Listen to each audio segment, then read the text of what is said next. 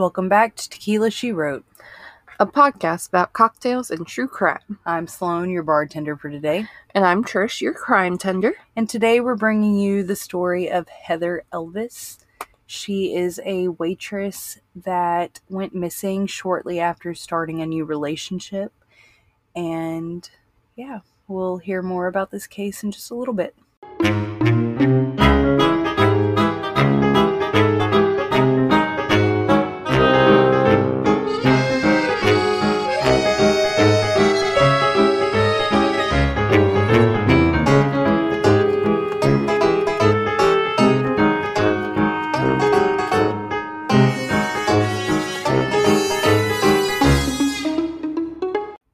It's another round of bartending with Sloan. Today I am bringing you one of the best wines I have ever tried in my life. But also, like, dare I say, this is probably more of a grape juice than a wine. Like, the ABV on this is fairly low compared to some other wines that you can get in the grocery store and elsewhere. And it tastes like Welch's grapefruit juice. Like, it just goes down too smoothly. But I could honestly drink the whole bottle and feel maybe buzzed. Yeah. Maybe. It's just, it's pretty much grape juice. But this is from Sugarland Cellars. Uh, we found this wine in Gatlinburg on our last trip. I wanted to go to this specific place because whenever Nate and I went and we eloped there when we got married there, um, this was the winery that was right in front of our hotel, and we went there like right after the wedding. I was still in my gown, like my wedding dress and everything, and we were just picking up wine for our dinner because the restaurant that we were going to was BYOB. And so we went in there, both completely dressed up in our wedding duds, and they gave us like free wedding glasses, and I fell in love with this blueberry wine. So I had to go back and get that one. But we also sampled this one, and it was just so damn good. They have a lot of really good ones at this particular like winery. Yeah. So the flavor that we're talking about today is the Wiley Oakley flavor. This one is back in stock as of today, but this morning, whenever I checked, it was out of stock. But you can have this wine shipped to you if you want to try it for $23 for the bottle plus shipping and handling. Blah, blah, blah, blah, blah.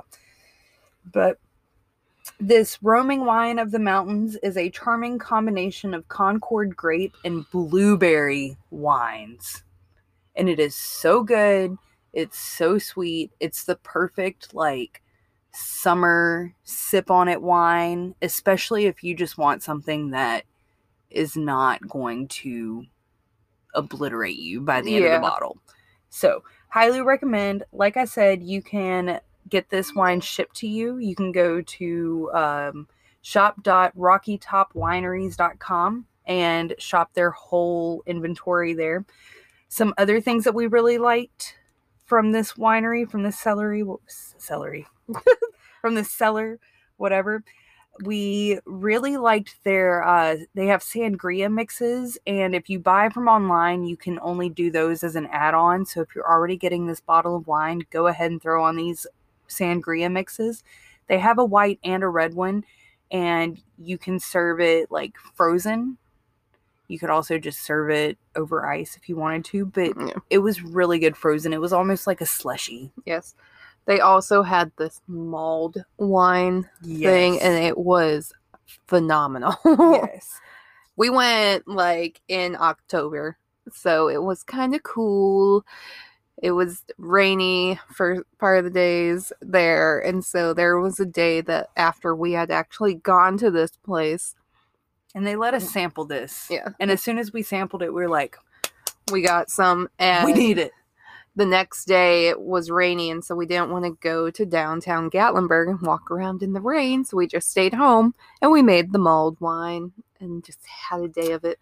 Just threw it in a crock pot, let it cook up for about two hours. It said throw in your favorite re- red wine. I believe we used one of the red wines we got from Yeah, from them. from them, and it was just because you know me and Sloan bought a case of wine. Um, we needed a car to come. We needed a second car to come home from Gatlinburg just to help carry the alcohol. it's fine. It's okay. We are who we are. But needless to say, if you're ever in Gatlinburg, definitely get Check them. Sugarland Cellars. They are delicious. You can do a tasting Mm. for I think it was like five or ten dollars and you get to sample like three or Something all the wines that. depending on how much you pay. Highly recommend them. Hope you enjoy this episode. Heather Elvis, a native of. I looked this up, so if this is wrong, I apologize, but this is what I was told. How to say Horry County, South Carolina. I even asked Sloan if you didn't see the pronunciation, how would you say this? Horry. it's spelled H O R R Y. But they say on I think it was I think it was Google that I looked it up on. The pronunciation on there says Ori. So but she was a native of Horry County, South Carolina, and graduated in 2011 from St. James High School. Being the eldest daughter, she was allowed to move out shortly after and lived in Carolina Forest with a roommate from out of state. She worked as a hostess at the Tilted Kilt in Myrtle Beach and the House of Blues in North Myrtle Beach, all while studying cosmetology. If you don't know what tilted the Tilted Kilt is, it's one of those places that um it, it's kind of like a Hooters. They wear like little kilts and Mhm. it kind of reminds me of like Britney Spears uh Hit Me Baby One More Yeah. Time. Like that's kind of like the uniform. It's one of those little gimmicky places, but I mean the outfit's cute. I just I Mhm. would not feel comfortable in it. Nope. Not for me. not for me. It's for somebody, but Yes. it's not for me. so in 2013, 21, not 21, 20 year old Heather took notice of Sidney Moore, who was 37. He was a resident of, and this is one of those places that would not give me a freaking pronunciation, so I'm probably going to say it wrong. So, Costi, hmm um, a census designed place in Horry. He repaired kitchen equipment at the Tilted Kilt. Earlier that month, she tweeted she had she had a taste for men who were older. I wouldn't say he's that much older. I mean, what, 20, 37, 17 years? I've seen worse. it's not like she's a minor. Fair. Um, her roommate Bree Wallerman worked with her at the time and said Heather had pointed Sidney out to her at work. Almost a month later, Heather expressed a sexual interest in Moore. She was like, she basically was like, you know, the guy who builds things at my work. hmm Which, I mean, I get it. A guy that works with their hands can, like, I guess, provide and do so. Like, there's a little hint of, like, what else could you do? Right. The handyman. right? Um, but she kind of took it a step further because, yes, she expressed a sexual interest in him, but she also had an interest in raping him. In her words, I was like, okay, ma'am. Taking this a little too far. But yeah, I was like, uh, ma'am, you're becoming stalkerish. But also, she's 20. She's still a little naive. It'd be like that sometimes. So, friends and coworkers said she discussed the relationship she was having with them also. So, by basically like a month after seeing this man, she started to have some sort of a relationship. She was a little vague, but she was having some sort of interaction with him. And the relationship basically became even more public because Moore would come in when he wasn't there to work to bring her like coffee and bagels and stuff. So it kind of sounds like a normal relationship, right? Like if you've never worked in the restaurant industry, like I'm sure you're like, uh, but for us to restaurant Yeah. people, we're like, eh, it sounds about normal. Well, the thing is, Sidney was married with three kids. And he was having an affair with Heather. Like him and his wife were not separated. They were still legitimately married and supposedly happy, but he was having an affair. Her coworkers actually made fun of her for the relationship with Sidney and called her names. And two girls actually decided to call the tilted kilt and pretend to be Sidney's wife. Was- Petty. Right? I was like, all right, Jesus. So Sidney and his wife were talking about moving to Florida, and he was actually considering asking Heather to work as his child's his like children's nanny and move with them. I was like, dude. Like, come on. You think your wife's gonna be that dumb? They usually do. Yeah. Moore says the relationship was confined to September of 2013. And late that month, Heather had tweeted out what was what has since been interpreted as the end of the relationship. Shortly after, Moore's wife Tammy found out about the affair and was understandably angry. It said Tammy forced Sidney to call Heather and end it with her as she listened. According to her roommate, she was told that she was nothing. She was, yeah, she was nothing to him and was just someone who spread their legs.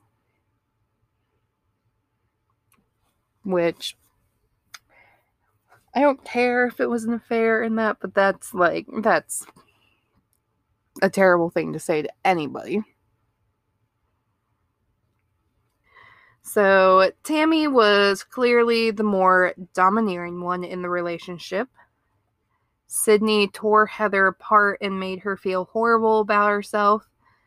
And now Tammy claims Heather and Sidney kept their relationship to oral sex, but it doesn't seem that way. Tammy set, sent Heather texts and pictures of herself and Sidney in sexual situations. I was like, Tammy, you sound like a little petty bitch. And to ensure that Sidney stayed faithful, Tammy would handcuff him to the bed every night, changed his phone password to something only she knew, and she would go with him every time he left the house. You have three kids. If you have to basically babysit your husband like he's a child, I think you need to get out of that. So, Sidney agreed to all this in order to save his marriage, and Tammy made him get her name tattooed above his crotch.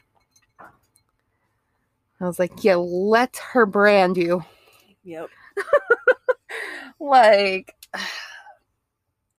I don't know. I, I was just like, uh, this is just a toxic relationship all around. um, So Tammy continued to message Heather asking if she was ready to meet the missus and just threatened her and was saying she was going to kill her husband. On November 1st, Heather texted back that Tammy didn't need to worry about her anymore. Heather was then told Sidney no longer had his phone anymore. Tammy tried to get Heather fired from her job at the Tilted Kilt, calling repeatedly and saying Moore would no longer repair equipment there if Heather continued to work there. Which, if you think your husband's the only handyman in town, you, you clearly don't know how things work and you don't understand corporate like restaurants. They're going to be like, okay, move on. Yeah.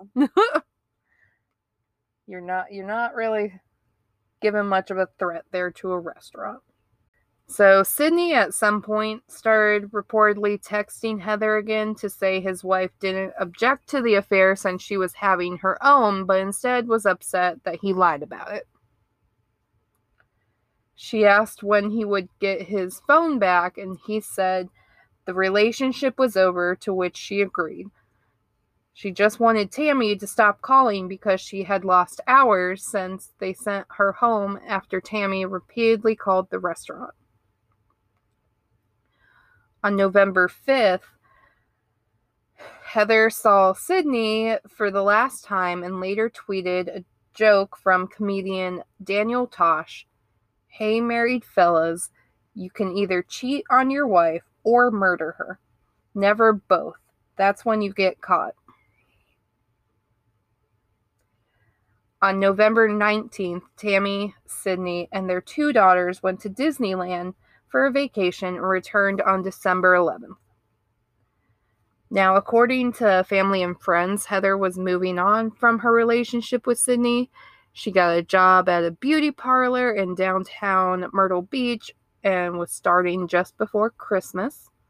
Her and her roommate also started attending church regularly, and things seems to, to be like turning around for Heather. But her coworkers at the tilted kilt noticed that she had began to put on some weight and her uniform reportedly increased by about like three bra sizes. Quite a bit. Yeah. So heather and her manager at the tilted kilt kind of worried that maybe she had gotten pregnant and that sidney was the father and her manager actually said that she took a pregnancy test at work, but the results came back as an error. On the night of December 17th, Heather went on a date with another man, Stephen Schiraldi, I think is how it's said. The date started at 10 p.m., and they drove around in his car looking at Christmas lights and later drove to the parking lot of the Inlet Square Mall where he taught her to drive his manual transmission truck. Heather sent pictures of her driving the stick shift car to her dad and her roommate. And her dad, I watched a little um, episode on this case, and her dad is in there saying, you know, he got the message, kind of smiled at, and was like, oh, I'll just talk to her later about it. Stephen and Heather went back to his place, which is actually his mom's house, and they watched a movie and then went to her place. She invited him in to see her place. He accepted and stayed for a little while, but he left and returned home. Stephen dropped Heather off at her apartment at about 1:15 a.m. and he is the last person known to see her. 20 minutes later, a call was made to Heather's cell phone via payphone that lasted only 5 minutes. Shortly after the phone call, Heather called her roommate Bree, who was out of town seeing family because it was it was the holidays. It was right before Christmas and she said that Sidney had called her and he said he was leaving his wife and wanted to meet with her.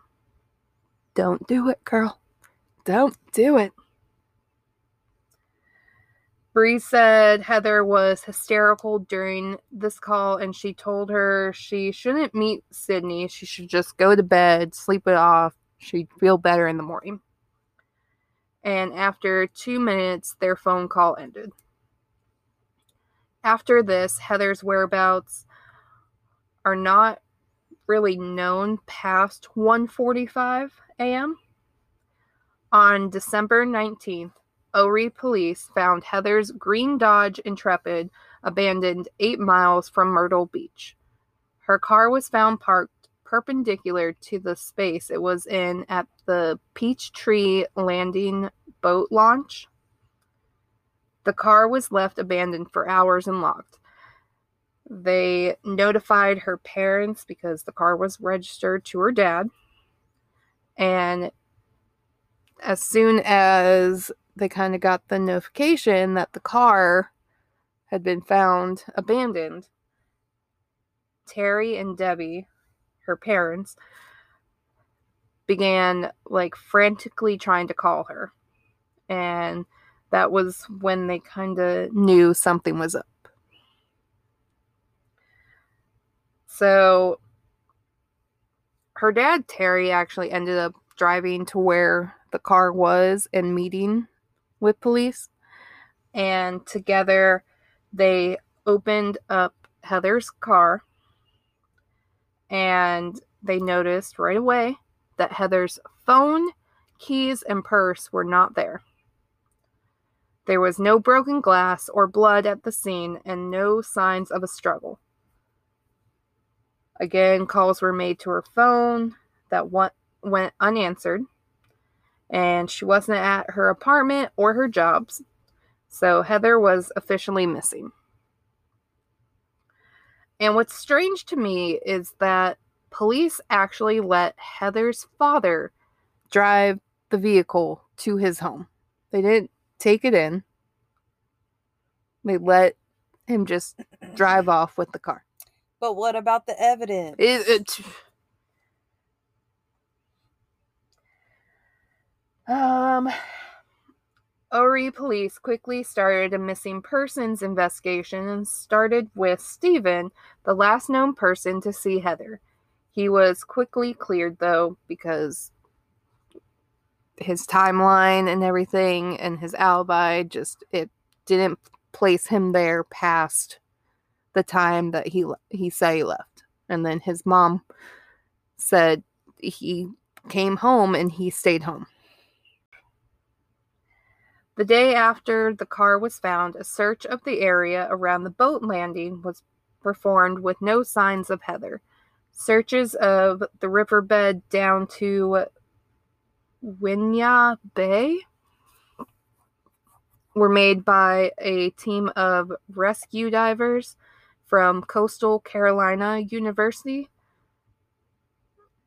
Um, a set of bones were discovered in the area nearby right before New Year's, but they turned out to be male. Investigators used cell phone records and activity to track Heather and showed considerable activity the two hours after she had called Bree to tell her about Sidney's phone call. So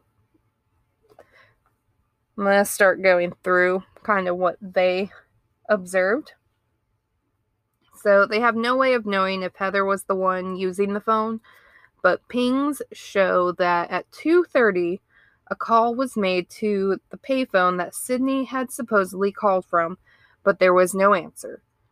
Shortly after, her phone was taken to Longbeard's Bar and Grill in Carolina Forest, where it stayed for 15 minutes.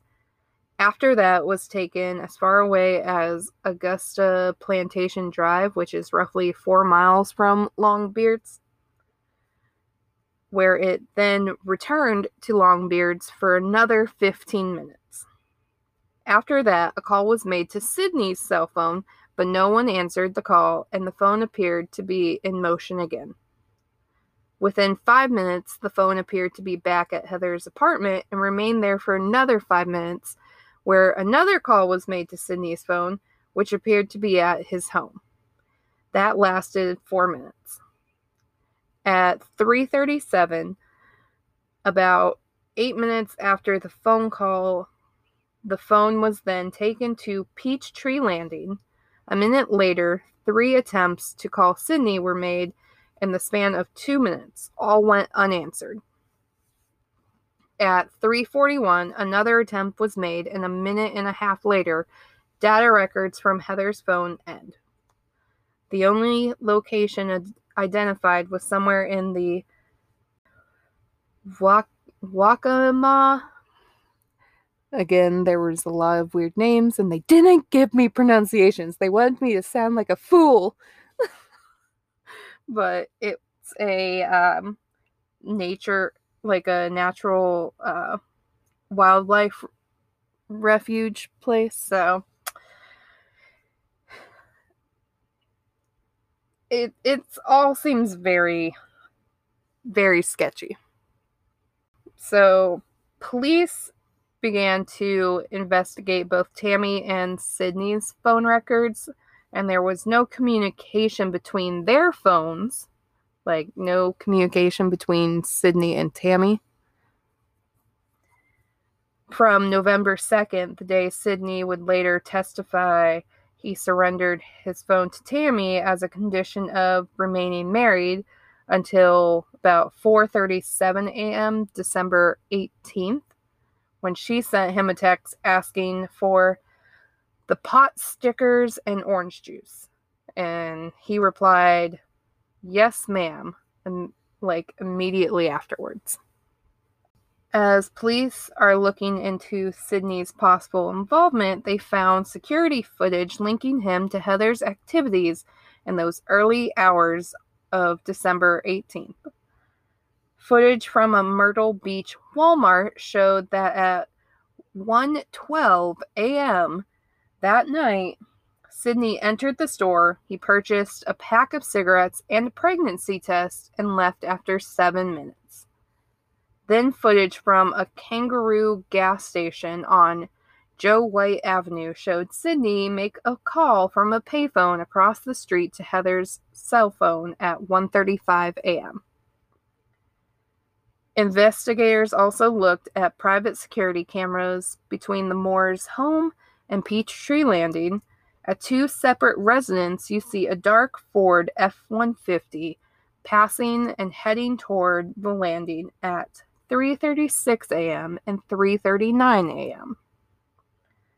At 3:45 and 3:46, the truck is seen again heading in the opposite direction. The license plate is not visible in this footage, but after analysis, both police and the FBI the truck was determined to be Sidney's and it was searched.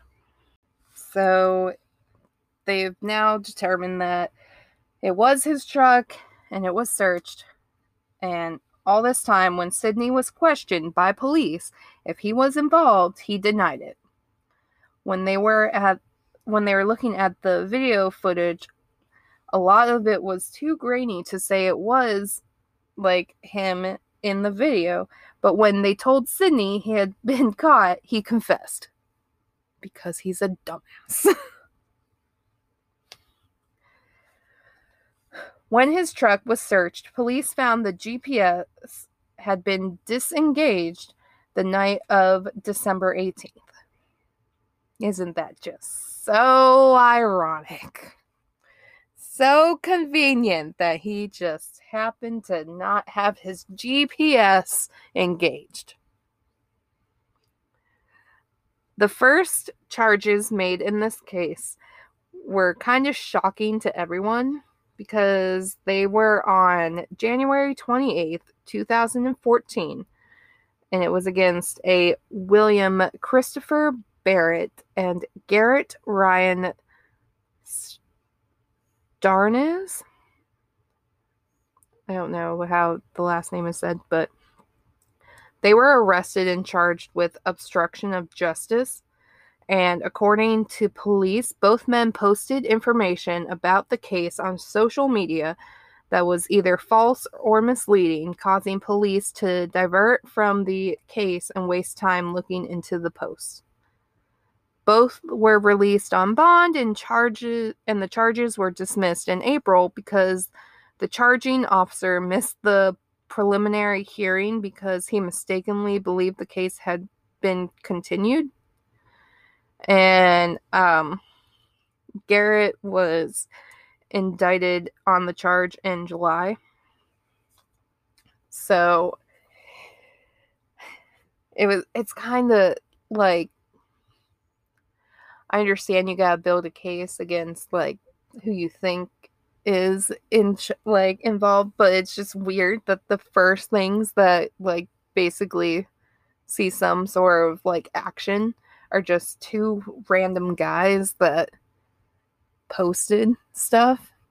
In February, Sidney told police that people had fired at him or brandished weapons while he was driving on local roads with his family due to the publicity over his possible role in Heather's disappearance. You you want me to like shed a tear for you, Sidney? Like you, you you're looking very guilty.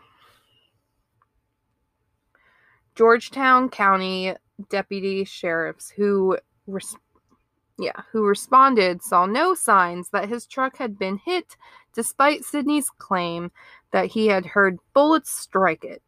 Sidney claimed later that in addition to those incidents, he had been followed and received threats against himself and his home, and his family pets had been killed and mutilated.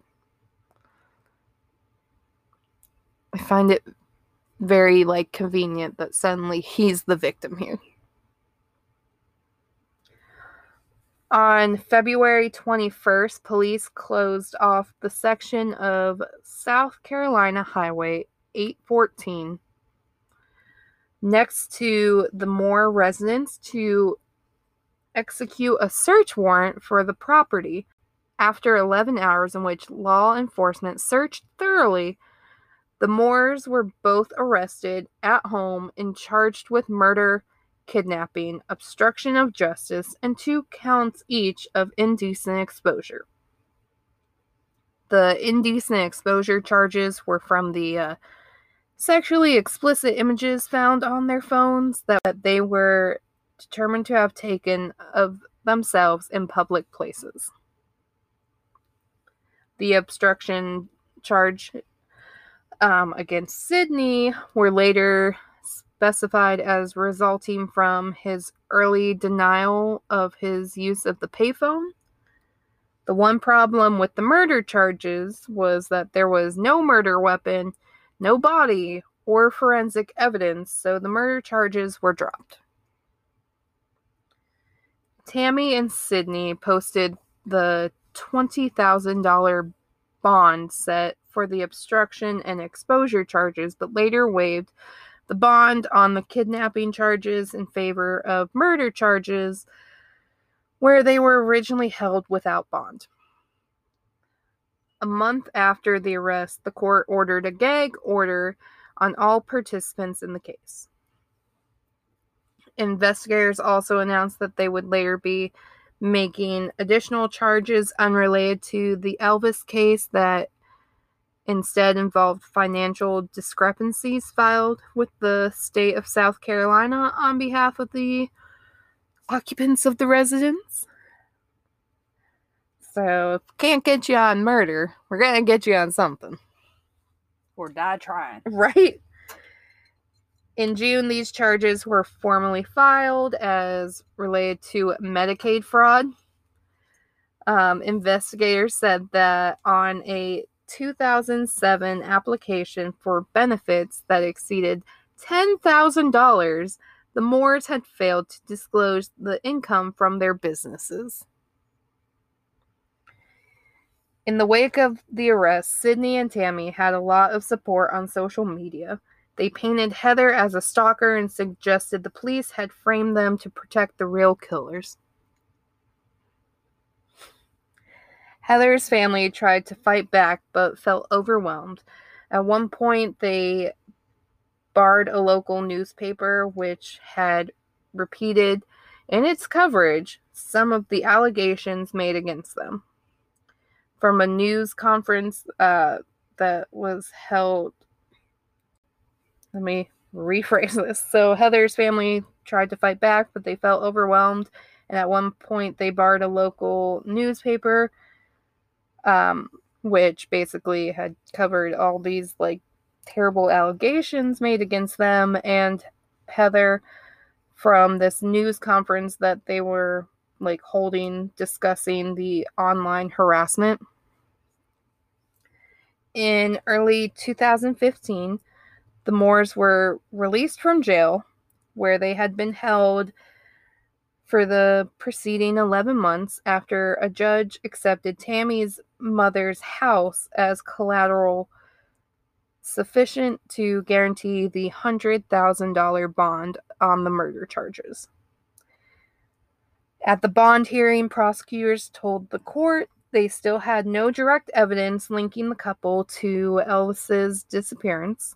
The Elvis family argued against the release, claim, yeah, claiming they had received threats from the Moore family and their supporters. So the court required Sidney and Tammy to agree to GPS monitoring of their whereabouts and to stay five miles away from the Elvis family home at all times and avoid interacting with with any of them on Facebook and other social media. Because Tammy and Sidney were struggling to find work in Horry County, the judge allowed them to move to Florida where Sidney had found a job.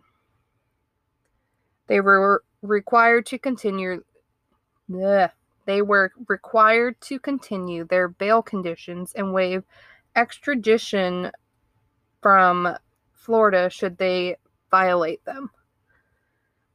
In March 2016, prosecutors dropped the murder charges against both Sidney and Tammy without prejudice, meaning they could be reinstated later should the state decide to. The indecent exposure charges were also dropped along with obstruction charge against Tammy. And to date, there have been three trials related to the case. In June 2016, the first trial in relation to Heather's disappearance took place when a jury was seated to decide whether Sidney had kidnapped her. Over the next four days, the state presented its case. Heather's co workers testified um, and said she had an affair with Sidney and that they, along with Heather herself, believed she had gotten pregnant as a result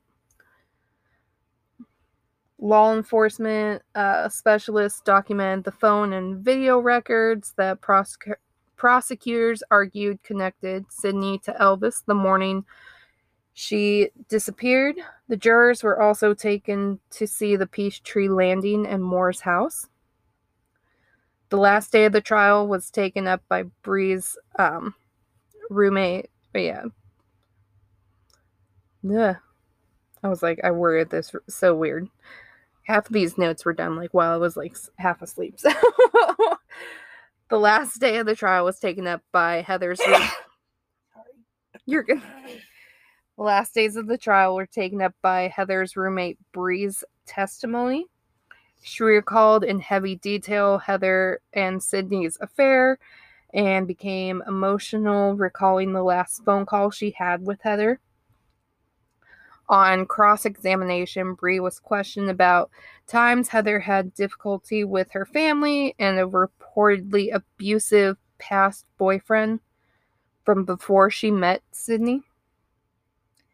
The attorney for Sidney rested his case, arguing that the case against his client was nothing but circumstantial and only proved that they had had an affair. The jury deliberated for seven hours and came back divided. 10 wanted to convict while 2 did not, and this made the jury be declared a hung jury, and the case was judged a mistrial.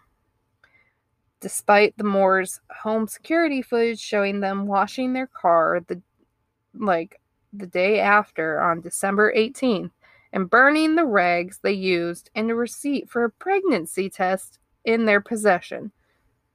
Sidney Moore's trial resulted in a mistrial.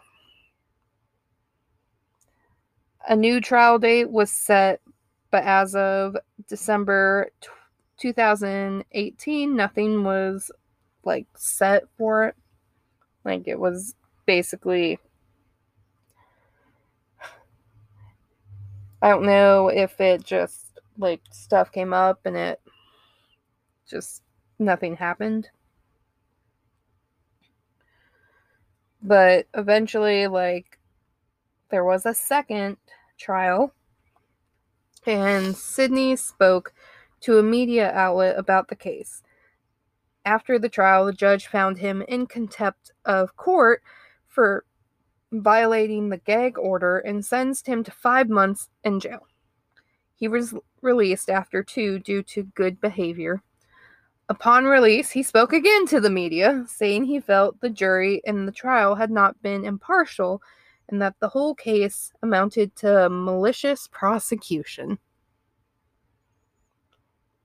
In August of 2017, Sidney was charged with obstruction of justice for lying about his use of the payphone. He was sentenced to 10 years. Tammy Moore went on trial in October 2018 when prosecutors tacked on a conspiracy to kidnap charge. Investigators provide evidence that she had stalked Elvis after learning about the affair. She was found guilty on both counts and sentenced to two consecutive, yeah, two concurrent terms of 30 years. Sidney Moore's retrial in September 2019 saw him face an additional conspiracy charge. And during the retrial, Tammy Moore's cousin, Donald DiMarino, a convicted criminal who'd done time for burglary, burglary and drug charges testified that Sidney Moore had shown him a picture of Heather Elvis on his phone in 2014. Donald told them that she was clearly not alive and there were scratches on her face. When asked if if the Elvis family would likely see their daughter alive again, he said no. After a two hour deliberation, Sidney was found guilty and he received the same sentence as his wife. So he also got two terms of 30 years. Both Sidney and Tammy continued to deny the wrongdoing and are appealing their convictions, and to this day there is no trace of Heather Elvis. Her family hopes that one day Sidney will tell them what happened to Heather the family of Heather Elvis has been memorializing her at Peachtree Landing. And, um, and they do it like every year on December 18th, the day that she disappeared. The event has attracted other families who have lost loved ones and they've, or like they've gone missing. And Terry, her father, said that he still holds hope that one day she will be at the front door. Does he think it'll happen? No, but he doesn't want to give up hope. And I hate these cases that have like these cliffhanger endings, but I mean, it's just the way it is here. You have so much like loopholes and stuff you have to go through, and just you have shitty people that won't say what they did. and I hope that one day she'll be found. Do I think she'll be alive? No. But I'm hoping one day they find her and the family can have the peace. Yeah, answers and the peace that they deserve. But I don't remember how I found this case. I think I was just kind of searching and it popped up as like a weird missing persons. And as I started looking into it, I was like, restaurant work? I can relate. Yeah, I can relate to this. And as I got into it, I was just like, and this is yet another reason why I don't I don't date people associated with work.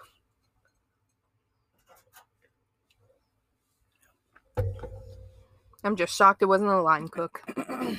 It usually is the line cook or the dishwasher. Yes. but hopefully one day Heather gets found. But until ne- then, if you know anything, if you have any insights to this case, please reach out to the proper authorities. And if we ever get any updates, we will let you know. But for now, I guess we're going to kick you off to the last call. All right, it's time for another last call with Sloan. Today we are going to talk about my current favorite trash TV obsession, Jersey Shore. Oh boy. I don't know why I just started I I watch trash TV while I'm researching these cases, so it's like mindless babble while Yeah. I'm like doing this serious stuff. And Jersey Shore was my next pick.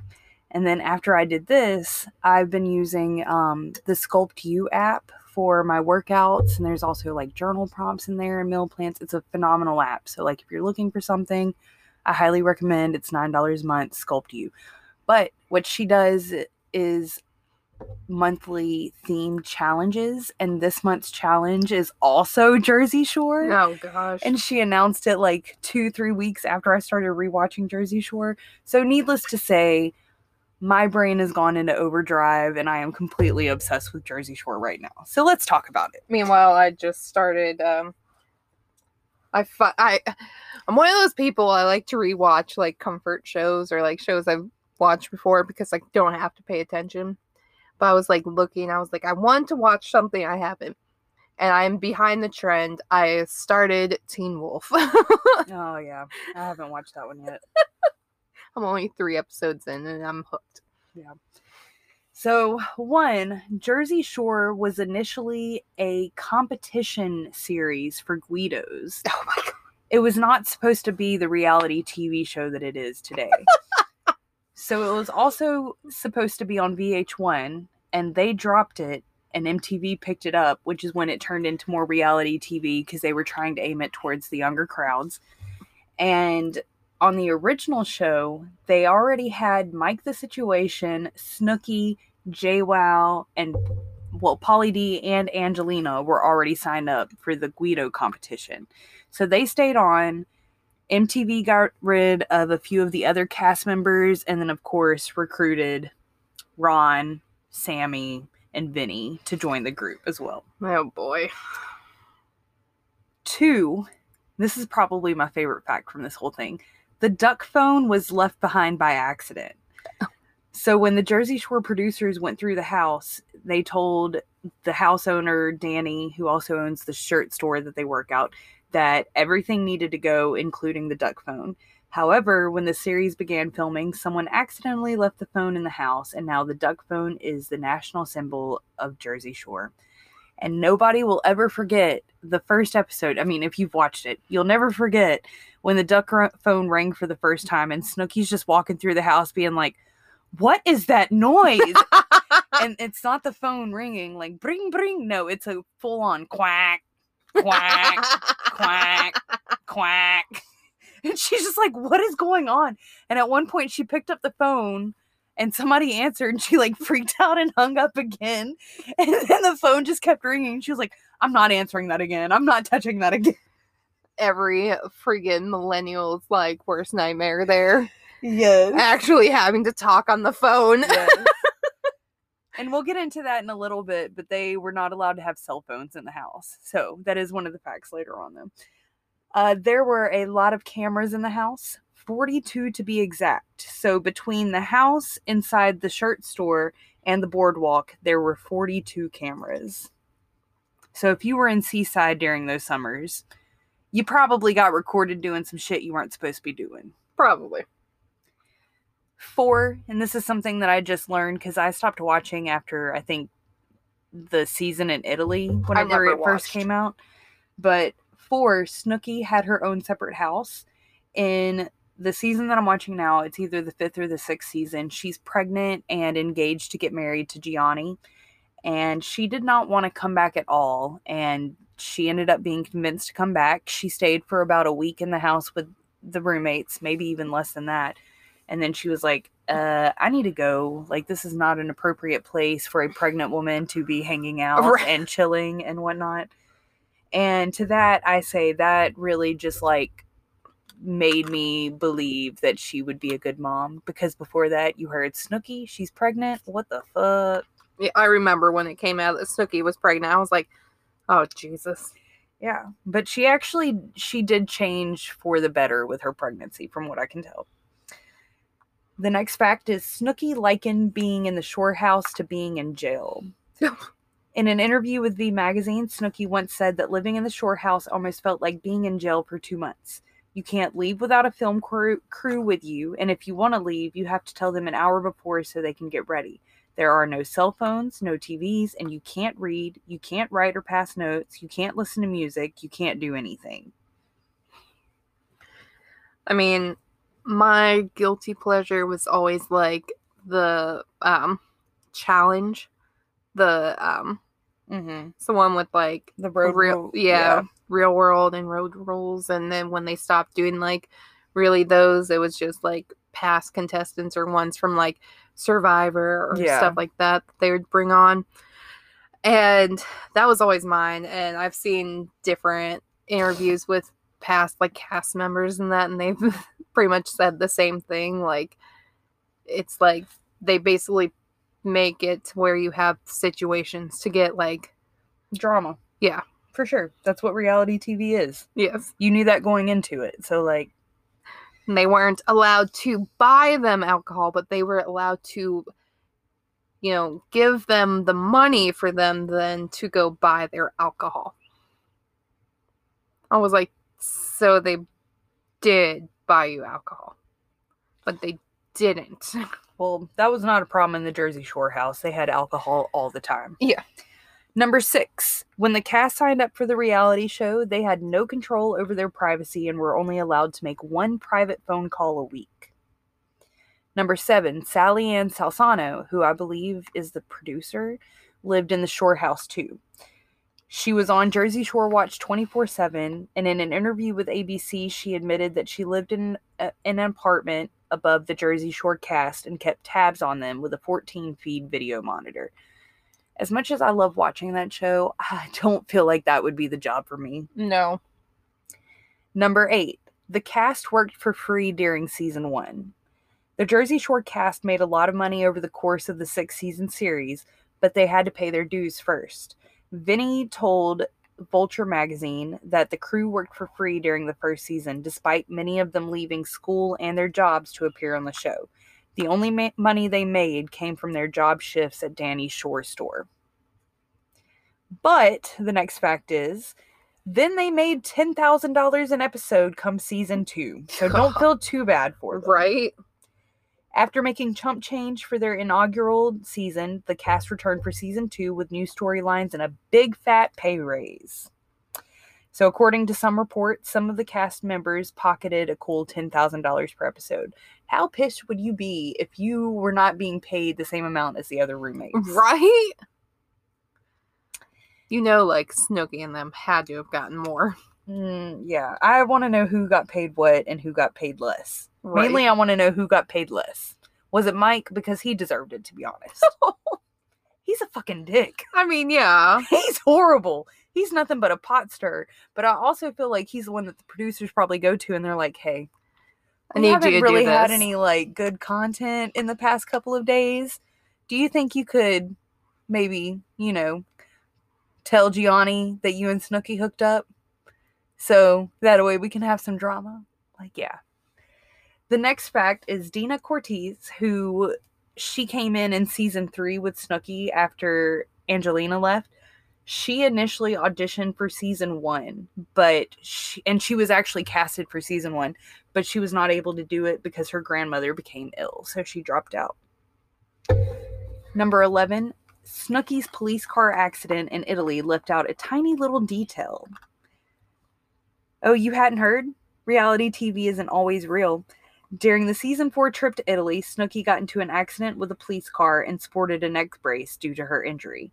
However, the police officers she collided with were actually members of the security team hired for the uh, hired for the cast members' safety. Yeah.